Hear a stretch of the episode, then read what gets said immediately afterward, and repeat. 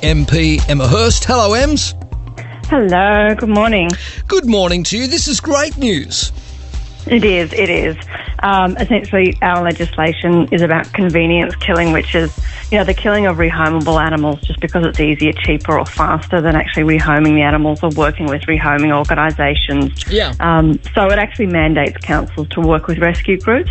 Um, of course, we don't want to sort of lump all of it onto rescue groups to do, but we were hearing from rescue groups that there was just some a small number of council pounds that, you know, were killing animals um, rather than allowing them to step in and actually take those animals off death row. Yeah.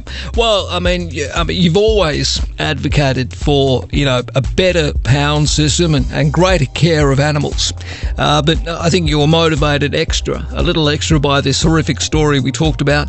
Bourke Shire Pound shot 15 dogs in their care, including a mother dog and her puppies. The animals were killed despite the fact that at least two rescue groups were willing to take them and find loving homes. And they were able to do so in a COVID safe way. Uh, shockingly, it appears the shooting it was legal, and you want to stop Mm. that. I don't blame you. Yeah, absolutely. I mean, this atrocity really could have been avoided. Um, and, and I think that what it has exposed is the fact that, that this was legal, that, you know, two rescue groups were willing to take these animals in, um, and, and the council didn't have to actually hand those animals over to those rescue groups.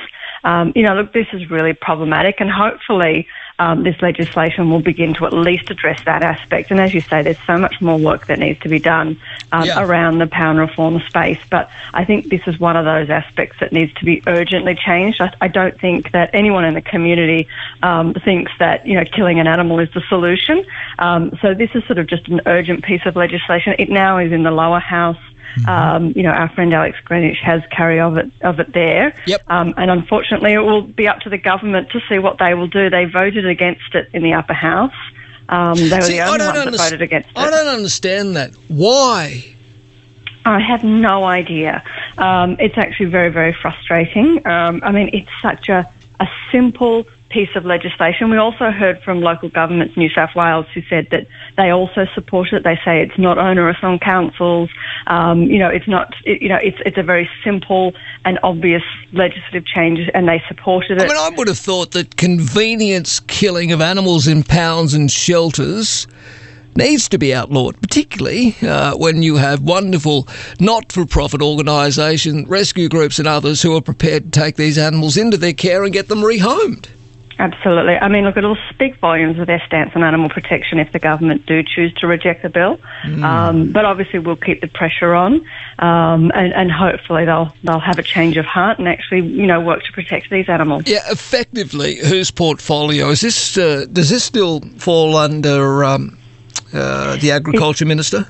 No, it's actually Shelley Hancock. It's the Minister for Local Government. Ah, Shelley. All right, uh, we'll be getting Shelley on to have a good old chat with her about Fantastic. this. Keep the pressure on. No, I will absolutely because you're one step away now, of Mm-hmm. course, from ensuring that convenience killing in pounds and shelters is outlawed. It should be uh, the killing of healthy, rehomable animals in pounds by making it mandatory for councils to work with rescue groups and allow rescued uh, rescues to rehome animals on death row.